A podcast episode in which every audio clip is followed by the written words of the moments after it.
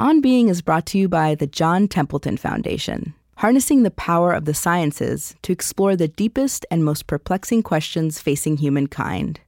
To learn more, subscribe to their newsletter, Possibilities, and discover the work Templeton supports on topics from curiosity and kindness to evolution, black holes, and the origins of life. Sign up at templeton.org forward slash possibilities. Rebecca Solnit describes her vision as a writer like this to describe nuances and shades of meaning, to celebrate public life and solitary life, to find another way of telling. She is a contributing editor to Harper's Magazine and the author of profound books that defy category. She's emerged as one of our great chroniclers of untold histories of redemptive change in places like post Hurricane Katrina New Orleans. She writes that so often, when all the ordinary divides and patterns are shattered, people step up to become their brother's keepers. And that purposefulness and connectedness bring joy even amidst death, chaos, fear, and loss. I want better metaphors. I want better stories. I want more openness. I want better questions. All these things feel like they give us tools that are a little more commensurate with the amazing possibilities and the terrible realities that we face. I'm Krista Tippett, and this is On Being. Rebecca Solnit's books include A Paradise Built in Hell, Hope in the Dark, and a new collection of essays, The Mother of All Questions. She was born in Bridgeport, Connecticut, and moved with her parents to the San Francisco Bay Area when she was young. I spoke with her in 2016. I usually start my conversations with an inquiry about the spiritual background of your childhood and however you would define that. And you know, as I look at the sweep of your writing, I see so many elements that, that to me are profoundly spiritual a long sense of time, a robust commitment to hope. Um, you describe your childhood in, in so many ways. I mean, you know, in one place, you you know, these are words used: a scrawny, battered little kid in a violent house. And I, I wonder how you would think about that notion of the spiritual background of your childhood. And it, it occurs to me that perhaps some of these things are were seeded by absence um, as much as by presence. I think that's true. And when you ask that question, what comes to mind is kind of a map of where most of my childhood took place. I wrote somewhere that I had an inside out childhood because every place was safe but home. Yeah. If you went just just on the other side of the backyard fence was a quarter horse stud farm and then dairy farms and open space. And the landscape and the animals, domestic and wild, were this huge refuge and really fed me and encouraged me. And there was a sense of community with the non human. And so that was if you went north, even just to the other side of the fence and beyond. It's just endless open space and oak trees and grasslands and wildlife. Mm. And then if you went south, there was a really great public library.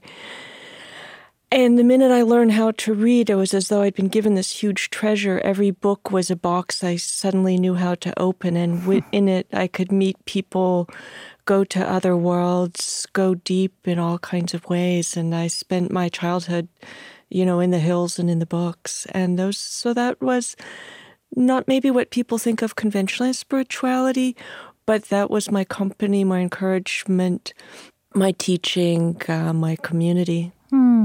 That's lovely. Um, so, you know, the sweep of your work is wonderful and it's daunting as an interviewer.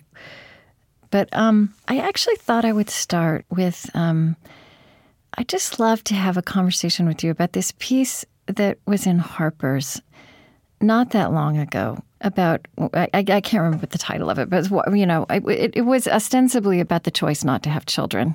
Oh yeah, the mother. It's called the mother of all questions. The mother of all questions. Um, and part of what you were reflecting on, or, or a jumping off point for your reflection, was was the fact that people are so curious about that and, and in fact, so presumptuous about it. Um, and I think you make the case very quickly that it's a, a valid and life giving choice not to have children. But, but in fact, the piece, like so much of what you write, becomes a reflection on kind of the vast expanse of what it what it is to be alive. And so so there's this, you know, you said people lock onto motherhood as a key to feminine identity, in part from the belief that children are the best way to fulfill your capacity to love, even though the list of monstrous, ice hearted mothers is extensive.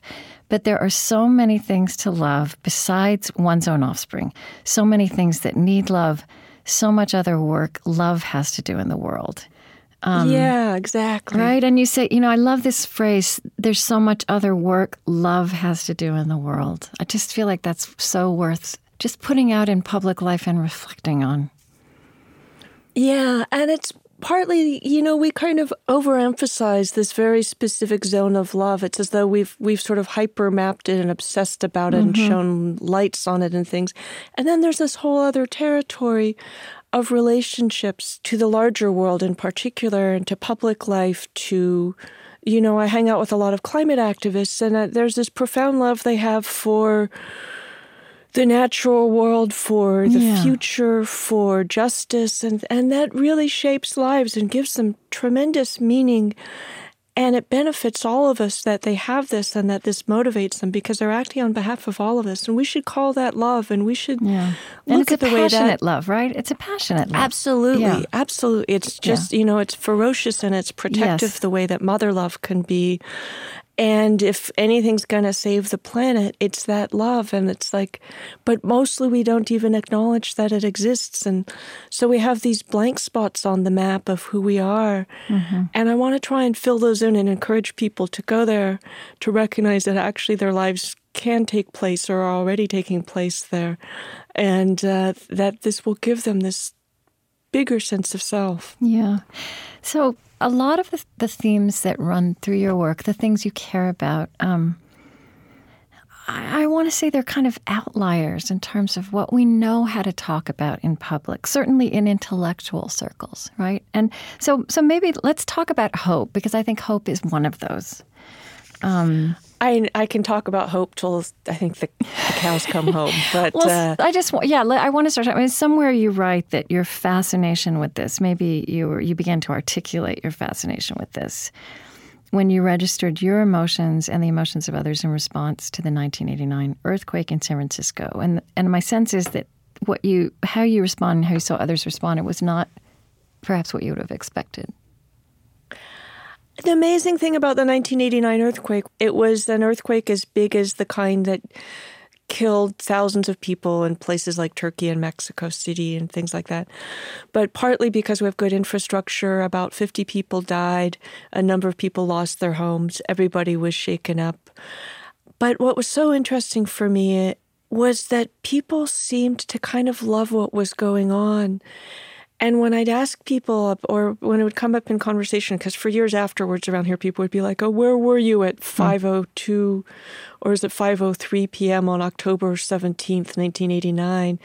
And people would get this expression that I later ran into when I visited um, Halifax, Nova Scotia after a big hurricane there. When I talked, and then eventually I did a whole book on this mysterious emotion. People would light up, and like everything we've been told about disaster by trashy Hollywood disaster yeah. movies with Charlton Heston and Tom Cruise, everything about the news is that, you know, is that human beings are fragile, disasters are terrible, and we're either terrified because we're fragile, or our morality is also fragile, and we revert to our bestial, savage, social Darwinist, Hobbesian right. nature and go out raping and looting. Those myths became a secondary disaster worse than the hurricane that hit. Mm.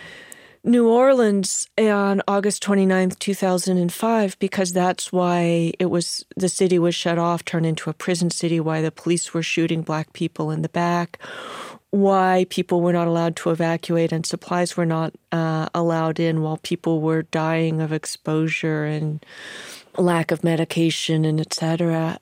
You know, so that was part of where I got hopeful. And then also, in a larger sense, one of the things I'm really interested in is what are the stories we tell and what are their consequences? And are there other ways of telling, other ways, other stories that don't get told? Yes, yes. And hopefulness is really, for me, is not optimism that everything's going to be fine and we can just sit back. And that's too much like pessimism, which is that everything's going to suck and we can just sit back. Hope for me just means a Buddhist sense of uncertainty, of coming to terms with the fact that we don't know what will happen and that there's maybe room for us to intervene mm. and that we have to let go of the certainty people seem to love more than hope and and know that we don't know what's going to happen and we live in a very surprising world where nobody anticipated the way the Berlin Wall would fall right. or the Arab Spring would rise up the impact of occupy Wall Street do you know Obama was unelectable six months before he was elected? People. But I wonder, as you just described that just then, I mean, what you said, you know, in those moments of disaster, of crisis, we come face to face with the reality that, that unexpected things will happen. As you said, that life is surprising in good ways and bad. That's just true. But but is there is there something life giving, even energizing, about people actually having to face those bedrock realities in those moments. Yeah. And there's a way a disaster throws people into the present and sort of gives them this supersaturated immediacy yeah. that also includes a deep sense of connection. It's as though in some violent gift you've been given a kind of spiritual awakening where you're close to mortality in a way that makes you feel more alive you're deeply in the present and can let go of past and future and your personal narrative in some ways. You yeah. have shared an experience with everyone around you, and you often find very direct but also metaphysical senses of connection to the people you suddenly have something in common with. And then oftentimes the people who do the really important work in disasters, um, which doesn't get talked about much, are the neighbors. Who's going to rescue you when your building right. collapses? Yeah. When the ice storm comes and the power goes out, it's probably going to be the neighbors. And so the question is really like two things. One is, how can we get there without going through a disaster? That's and right. That's, that's the question, isn't it? And I think yeah. of that as kind of like this funny way, like the the earthquake shakes you awake. And then that's sort of the the big spiritual question. How do you stay mm-hmm. awake? How do you stay in that deeper consciousness of that present-mindedness, that sense of non-separation and compassion and engagement? And courage, which is also a big part of it, and generosity. People are yeah. not selfish and greedy. So, and then the other question is why has everything we've ever been told about human nature misled us about what happens in these moments? And what happens if we acknowledge, as I think people in the kind of work that neuropsychologists and the Dalai Lama's research projects and economists are beginning to say, like, what if human everything we've been told about human nature is wrong, and we're actually very generous, communitarian, altruistic beings who are distorted by the system we're in, but not made happy by it? What if we can actually be better people in a better world?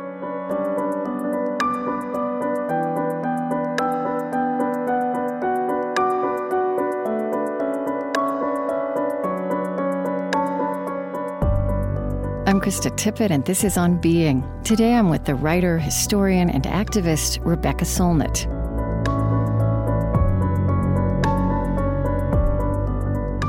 A story I have always loved that to me, you know, Dorothy Day, I just feel like gets quoted all the time, more and more. I mean, some, she's somehow, she's really come to the forefront of, of consciousness. And you do write about in your book, A Paradise Built in Hell, which I love so much. You know, you write about the San Francisco earthquake of April 18th, 1906, which killed 3,000 people and annihilated the center of the city, as you say, and, and shattered this 100 mile stretch. But Dorothy Day was in Oakland. She's eight years old. She watches this thing that, in some place, you describe as you know, you say, yes, people fall apart, but in disaster, there's also this falling together that we don't chronicle. And she, the question she asked was, you know, she saw to me, this is me looking at this, she saw that people were capable of this, that all along they knew how to do this, right? To take care exactly. of each other. And she said, "Why yeah. can't we? Why can't we live this way all the time?" No, that is her formative experience. She mm-hmm. said, while the disaster lasted, people loved one another.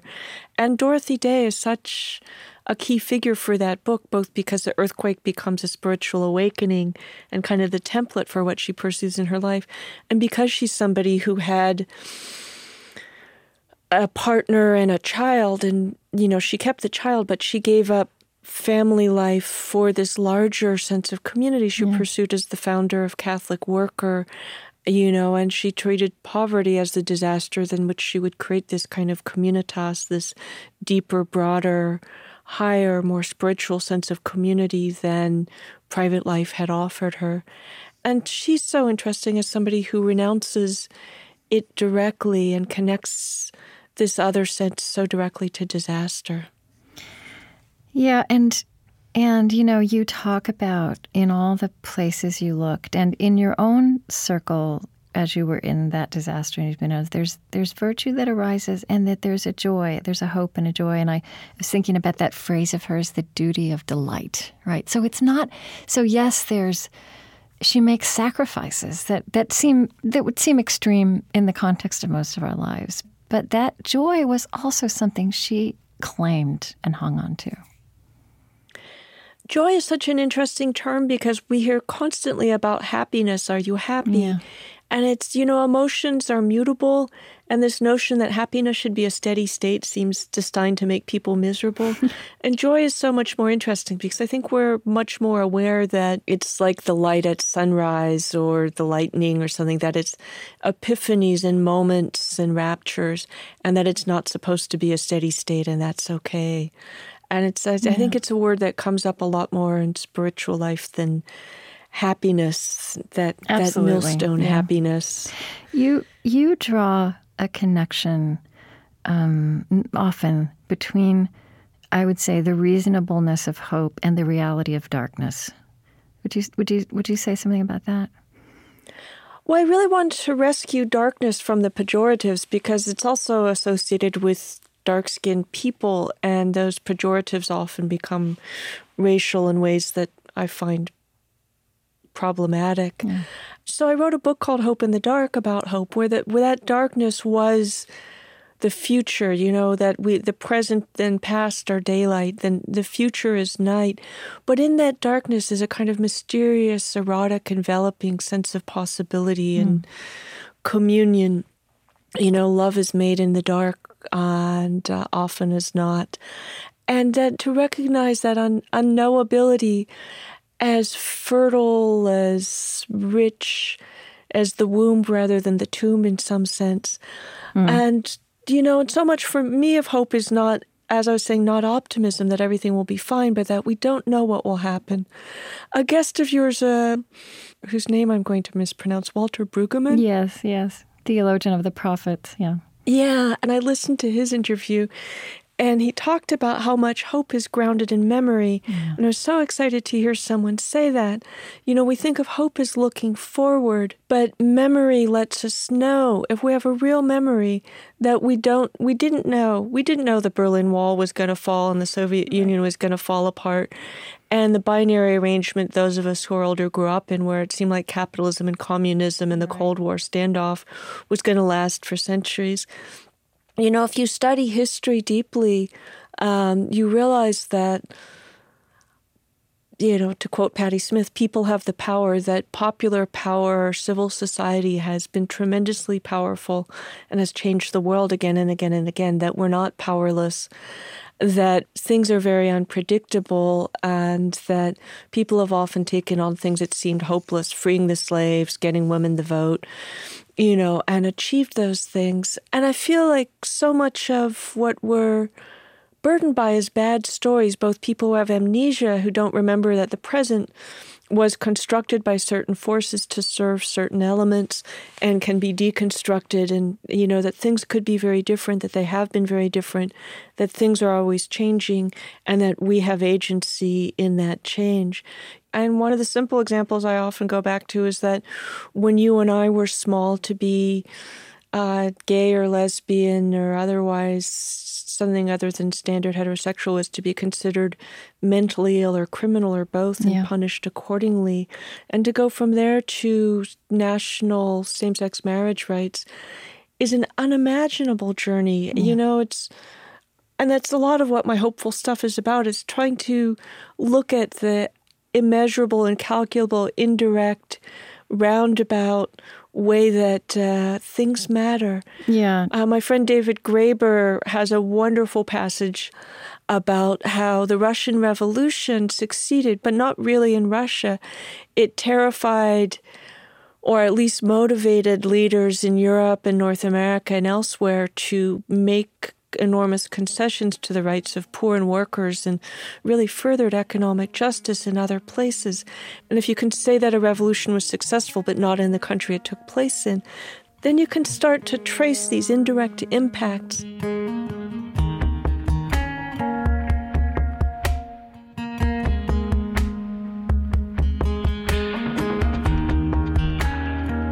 After a short break, more with Rebecca Solnit. You can always listen again and hear the unedited version of every show we do on the On Being podcast feed, wherever podcasts are found. Support for On Being with Krista Tippett comes from the Fetzer Institute, helping build the spiritual foundation for a loving world. Fetzer envisions a world that embraces love as a guiding principle and animating force for our lives. A powerful love that helps us live in sacred relationship with ourselves, others, and the natural world. Learn more by visiting Fetzer.org.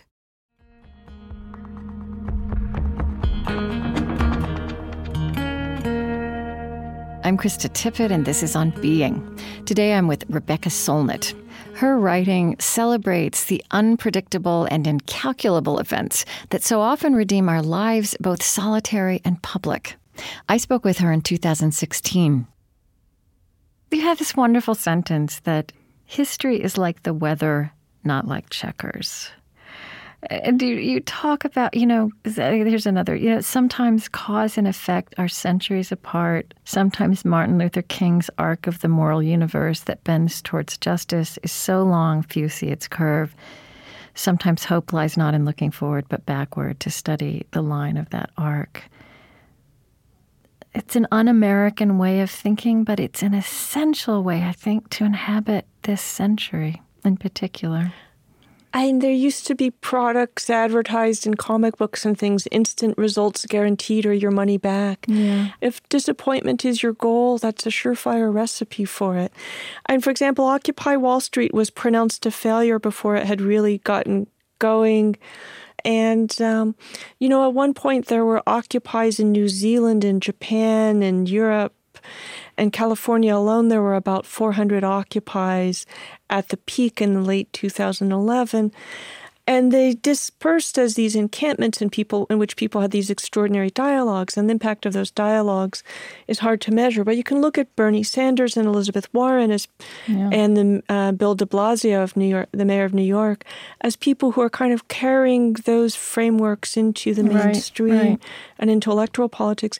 And you can also look at both national things, the movement against uh, punitive student debt, and the. I mean, you know I feel like what you're you're kind of you're drawing a map and it's a different kind of map than we came out of the 20th century in our heads with, which is about how social change happens.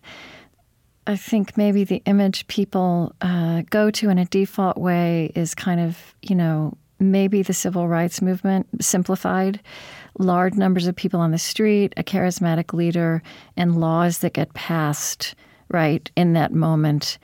So let me let me ask you this. So because one, I very much appreciated your writing about Hurricane Katrina and and the and the world after Hurricane Katrina. And this is one of these places where we've told the story in a certain way, and we and even from the very beginning, the story was narrated and presented in a way that was um, largely just incredibly uh, demoralizing.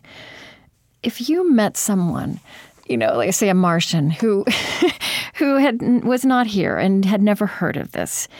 How would you tell start to tell the fullness of that story of Hurricane Katrina, what happened to this city called New Orleans, and how that history is still being made now?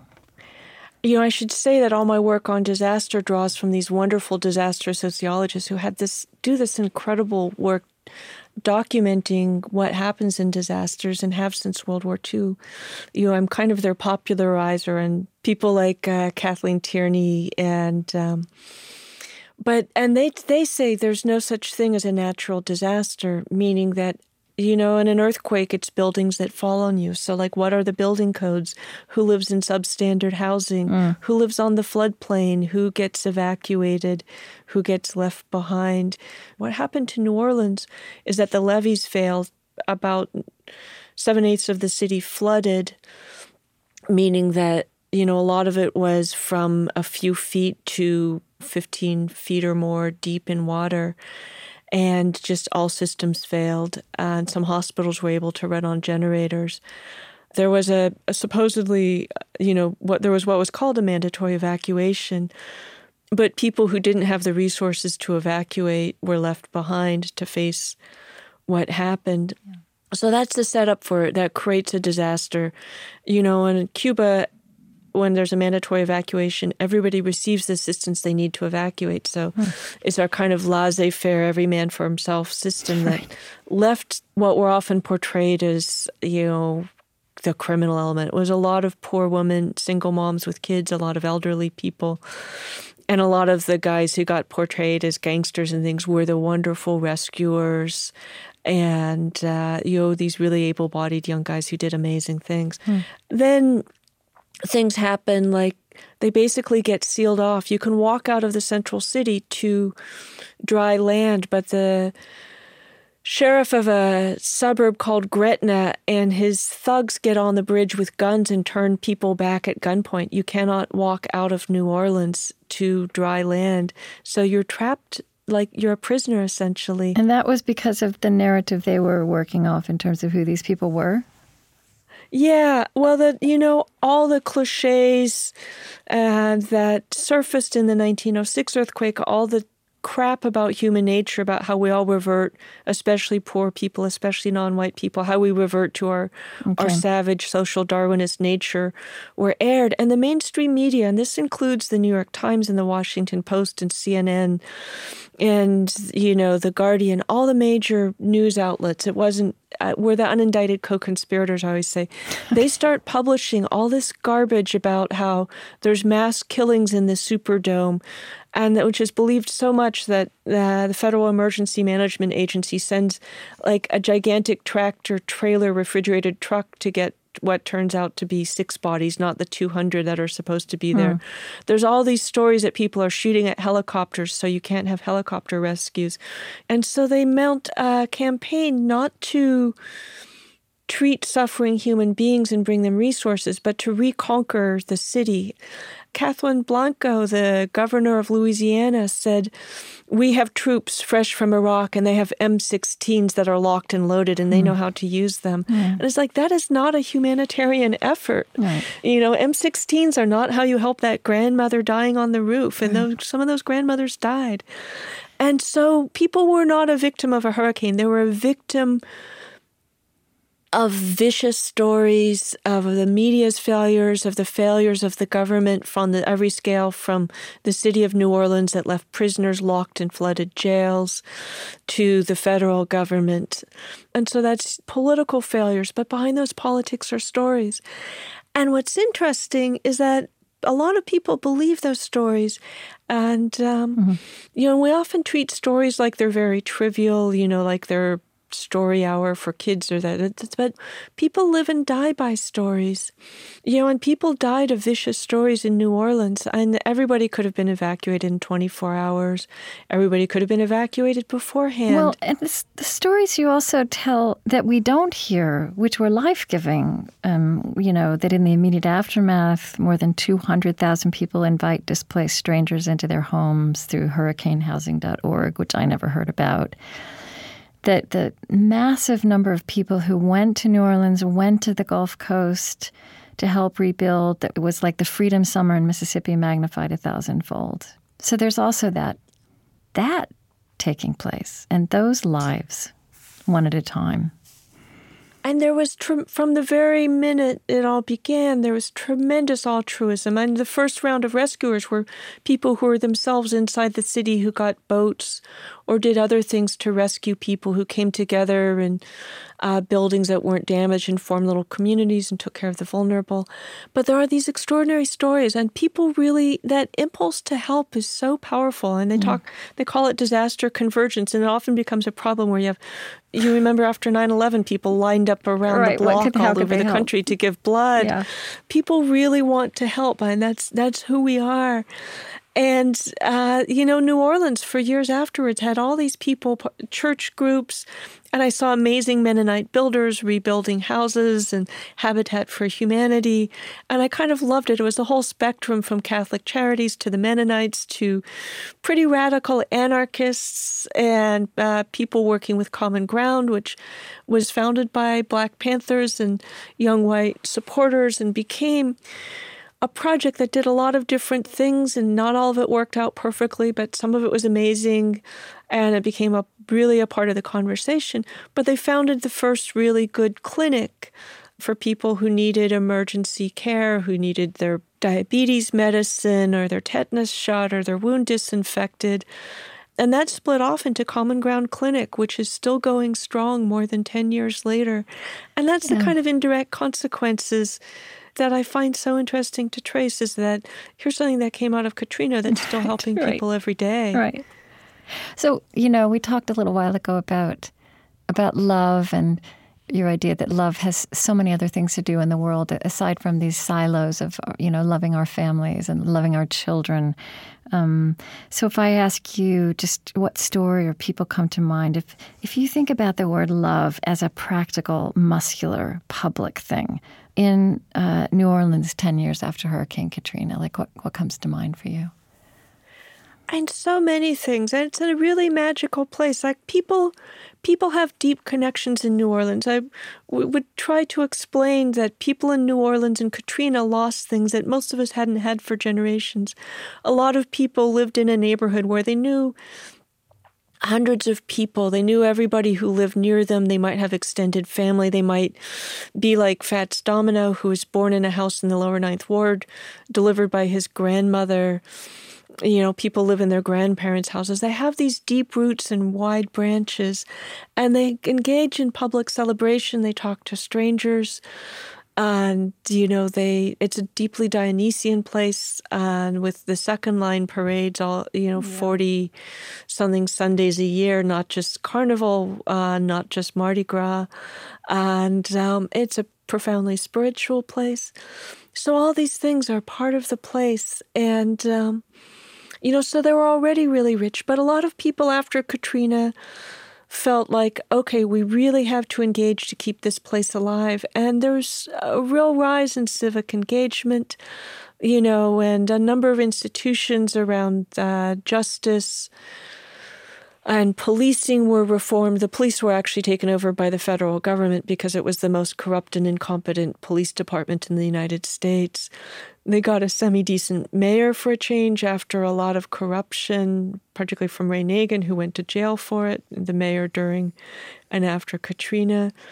And people really started to dream big about okay, here we are on the fastest eroding coastline in the world in a city that's partly below sea level, in an era of climate change, increasing storms and rising waters. How do we adapt? And people are having this really exciting conversation about rethinking the city and how water works in the city, yeah. um, building systems of survival. And again, this is like all disasters. Like the storm was horrible. It killed about 1,800 people. It displaced a lot of Black people who were never able to come back mm. and impacted the continuity and mental health of the community. But it did create this engagement and this really creative planning of the future. And New Orleans might have just continued its gentle decline without Katrina. Right, and it's it's kind and of an incubator so, now, isn't it? Kind of a Yeah, yeah. And a lot of the young people, these young idealists who moved there, you know, fell in love with the place and stayed. And it's complicated. Some of them are the white kids who are gentrifying traditionally black neighborhoods, mm. but they're also some. They're not all white, and there are people who are bringing a passion for urban planning, community gardens, you know, for thinking about these social and ecological systems. And the place is very energized right now in new ways, and it has retained uh, quite a lot, if not all, of the energy it had before.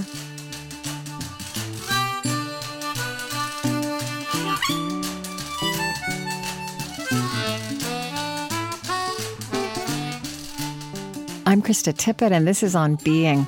Today with writer, historian, and activist Rebecca Solnit. I spoke with her during the 2016 presidential election.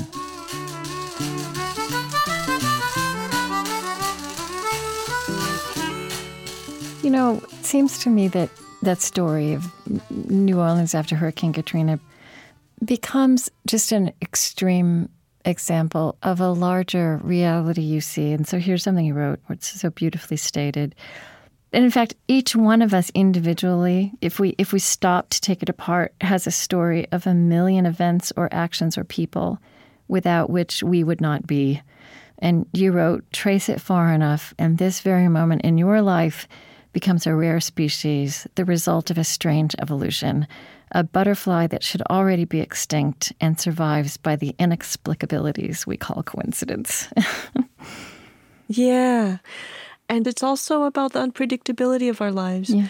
And that ground for hope I talk about, that we don't know what forces are at work, what, who and what is going to appear, what thing we may not have even noticed or may have discounted that will become a tremendous force in our lives. You know, people in this culture love certainty so much, and they seem to love certainty more than hope, and which is why they often seize on these really kind of bitter, despondent narratives that are they know exactly what's going to happen, and that certainty just seems so tragic to me. I want people to tell more complex stories and right. to acknowledge that sometimes we win and that there are these openings but an opening is just an opening. You have to go through it and make something happen. Right. And you don't always win, but if you try, you don't always lose. Yeah, you don't always win, but I, I think, I, you know, I come back to your idea that history is like, and in fact, our lives are like the weather, not like checkers. So, so your point, which actually is, um, I would say, is the kind of complexity that I think theology at its best imposes, you know, that you walk through the openings and perhaps you don't win that battle or you don't see the result you hoped for. Perhaps you, you outright lose, but the complex way you're wanting to tell the stories of reality and of our lives is that whatever we do, there there are always consequences that that we don't control and can't see and can't calculate, but they matter. They count. the guy I'm involved with loves to say, and I'm getting it's from Foucault, and I'm getting it wrong that that we know what we do, we know why we do it, but we don't know what we do does. And I love that sense that um, you know we don't we don't know consequences. Yeah. You know we can we can learn and surmise. And a lot of what matters is indirect and nonlinear. And it's like even checkers seems too sophisticated and complex for the metaphor. I use bowling where people are like, right. either we knocked all the pins down with this bowling ball, you know, or we had a gutter ball and nothing happened. Mm-hmm. And it's like, you know, my uh, wonderful environmentalist friend Chip Ward likes to talk about the tyranny of the quantifiable. Yeah. And I've been using that phrase of his for about 15 years. And it is a kind of tyranny. And I, I think, and it does get mystical where you have to look at what's not quantifiable. Yeah. Martin Luther King is assassinated in 1968. A comic book about how civil disobedience works that was distributed during the civil rights movement gets translated into Arabic and distributed in Egypt and becomes one of the you know immeasurable forces that help feed the Arab Spring, which is five years old right now, and most of it doesn't look that good. But they did overthrow a bunch of regimes, and the French Revolution didn't really look very good five years out. I was saying oh, the other day, yeah. And um, it's so important that you point that out. That we, and also our revolution. I mean, these these things are messy and they take generations, and we forget that, and we're already like calling it as a loss, and it's absurd. Really, it's absurd.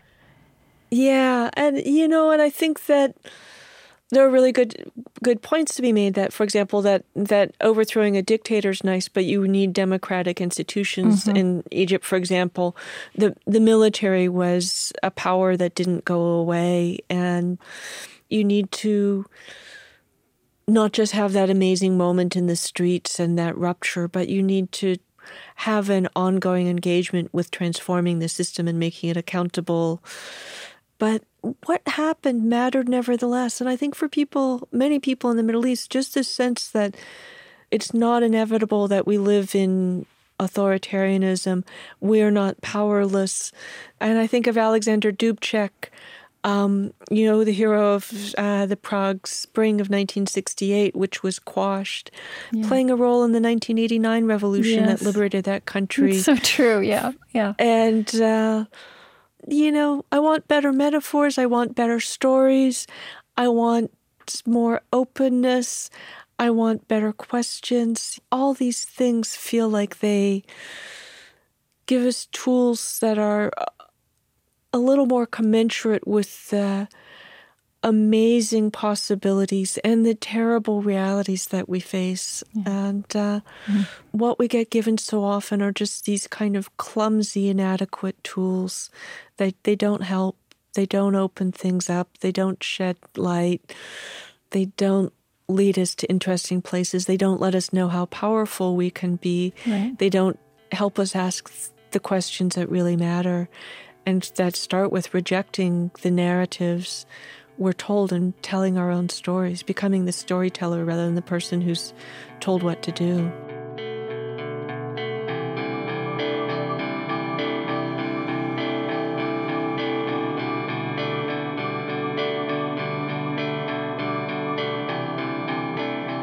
I'm very much kind of a comrade in your um, your reverence for something called public life and which I think we've narrowly equated with political life in recent generations, but kind of opening that language up more. You've said, you know, public life enlarges you, gives you purpose and context. Um, I want to come to this, you know, this idea that uh, let's maybe this is uh, this analogy is more apt than I think. I mean, we're in the middle of this uh, this presidential election year, which is so uh, confusing, messy and there's a lot of anger in the room and um, where am I going with this? You know, you you. T- I don't want to compare it to a natural disaster, but you know, you said, and I think I am in my mind. You're, but oh, go do it. but you said like like in the middle of a natural disaster, there's this joy that rises up. So so on the one hand, we have this spectacle of I think a, uh, let's just say I think I can safely say this. You know, a presidential election is which is not what any of us how any of us would want it to be, perhaps. Um, but tell me, where are you taking joy in public life right now? And that, that might have nothing to do with politics. I yeah, I totally agree. We need a broader sense of public life, that it's a sense of belonging to a place, by which I mean the physical place, the trees, the birds, the weather, yeah. the coastline or the, the people. hills or the the farms, as well as the people yeah. and the institutions and it's one of the reasons I love New Orleans. People really engage with each other just in every day. And uh, whereas sometimes living in the Bay Area, it feels like I'm in a zombie movie. Everybody's walking around in a trance, staring at their phone, and nobody's, you know, in the private world your phone opens onto. And, um, but it's funny the way you describe it because I think there's a kind of self forgetfulness and a sense of having something in common that brings that joy when it comes in disaster. And of course, the presidential election is the exact opposite. It's partisanship and this sort of deep attachment to I'm right and you're wrong and this squabbling. But, but so put that aside because I think that's not very joyful for you or me. But where where are you where are you finding joy in public life right now? Like where do you want to look in terms of the larger narrative of like who we are and what we're capable of and what this moment you often talk about you say, whenever I look around me, I wonder what old things are about to bear fruit, what seemingly solid institutions might soon rupture, and what seeds we might now be planting whose harvest will come at some unpredictable moment in the future. So, where, where are you looking right now with intrigue? you know, the climate movement, which was this kind of embryonic and effectual thing 10 years ago, and I was in Paris for the climate conference, mm. and it's global, it's powerful, it's brilliant, it's innovative, and like remarkable things are happening, and real, real transformations. And ten years ago, we we didn't even have the energy options. You know, we didn't really have good alternatives to fossil fuel the way we do now, as like Scotland heads towards 100% fossil free energy yeah, generation yeah. as all these remarkable things happen. So we're really in an energy revolution that's an evolution of a revolution of consciousness about how things work and how connected they all are. And um, you know this incredible kind of war of the world against the fossil fuel corpor- corporations. It's very effective, but that's that's the pragmatic side. What I also see is these deep connections between people in North America and Africa, and the Pacific, the Philippines, Asia. You know, this global movement that's really coming of age, and that has a kind of profound beauty. Not in only some of the individuals I'm friends with who are doing great things, but a kind of beauty of creativity, of passion, of real love for the vulnerable populations at mm, stake, mm, for mm-hmm. the world, the natural world, for the sense of systems and order, uh, the natural order of weather, the weather patterns, sea levels, uh, things like winter, mm. and um, yeah, things you know, like so winter. It's really yeah. Yeah, yeah. yeah. Win- winter as it used, winter and spring as it used to be, where the bird migrations right. happened, right. you know, in coordination with these flowers blooming and these insects hatching, etc. And what we what we recognize when we address climate change is this infinite complexity that has a beautiful kind of order to it, and it's falling mm. into disorder. And so, it's the the love the intelligence, the passion, the creativity of that movement is one. And there's many other things I could say, but right now that's just so exciting. Mm.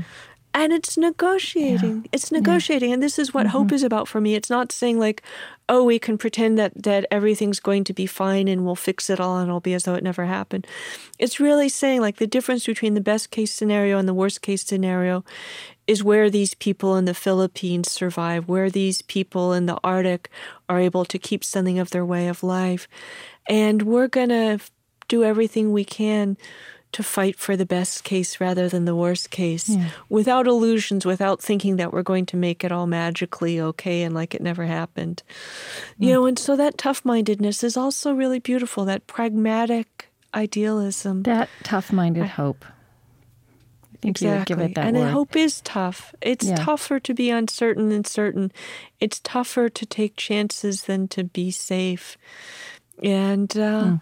you know, and so hope is often seen as weakness because it's vulnerable, but it takes strength to enter into that vulnerability of being open to the possibilities. Yeah.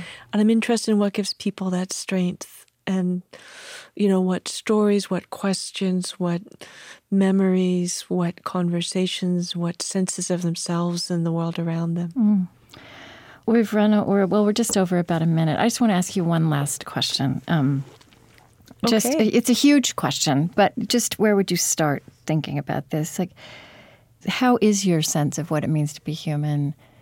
Um, evolving right now as you write and as we speak? Like, what contours is that taking on that perhaps you wouldn't have expected 10 years ago or, or when you were 15 and miserable?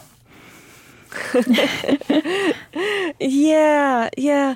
You know, I was a really isolated kid, and my brothers teased me when I did girl things, so I wasn't very good at girl things, so I wasn't very good at connecting to other girls, and I was just the weird kid with her nose in a book and stuff. I have a like I have really wonderful people around me and really deep connections, and that's incredibly satisfying. And you know, it's all kind of amazing. I think a lot of us wish you could send postcards to your miserable teenage self. I always thought that it gets better campaign for queer kids like you know, should be broadened because it gets better for a lot of us. Mm-hmm. I, my mother, in her ever unencouraging way, when I won some big prize, said, "This is all such a surprise. You were just a mousy little thing." but it is kind of a surprise, yeah. and it's very, you know, and it's like to have this ability to participate and you know, and really kind of maybe be helpful to other people to do really meaningful work. It's all just this kind of astonishment.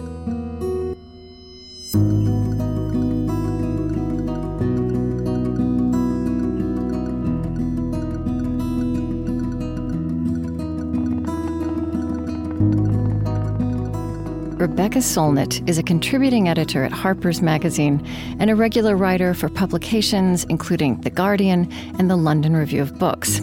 Her books include A Paradise Built in Hell, Hope in the Dark, and a new collection of essays, The Mother of All Questions. The On Being Project is Chris Heagle, Lily Percy, Marie Sambilay, Loren Dordal, Tony Liu, Erin Colasacco, Kristin Lin, Eddie Gonzalez, Lillian Vo, Lucas Johnson, Damon Lee, Suzette Burley, Zack Rose, Serri Graslie, Nicole Finn, Colleen Scheck, Christiane Wartell, Julie Siple, and Gretchen Honnold. The On Being Project is located on Dakota land. Our lovely theme music is provided and composed by Zoe Keating. And the last voice that you hear singing at the end of our show is Cameron Kinghorn. On Being is an independent production of the On Being Project. It's distributed to public radio stations by PRX. I created this show at American Public Media. Our funding partners include the Fetzer Institute, helping to build the spiritual foundation for a loving world. Find them at fetzer.org. Kalliopeia Foundation, dedicated to reconnecting ecology, culture, and spirituality, supporting organizations and initiatives that uphold a sacred relationship with life on Earth. Learn more at kalliopeia.org.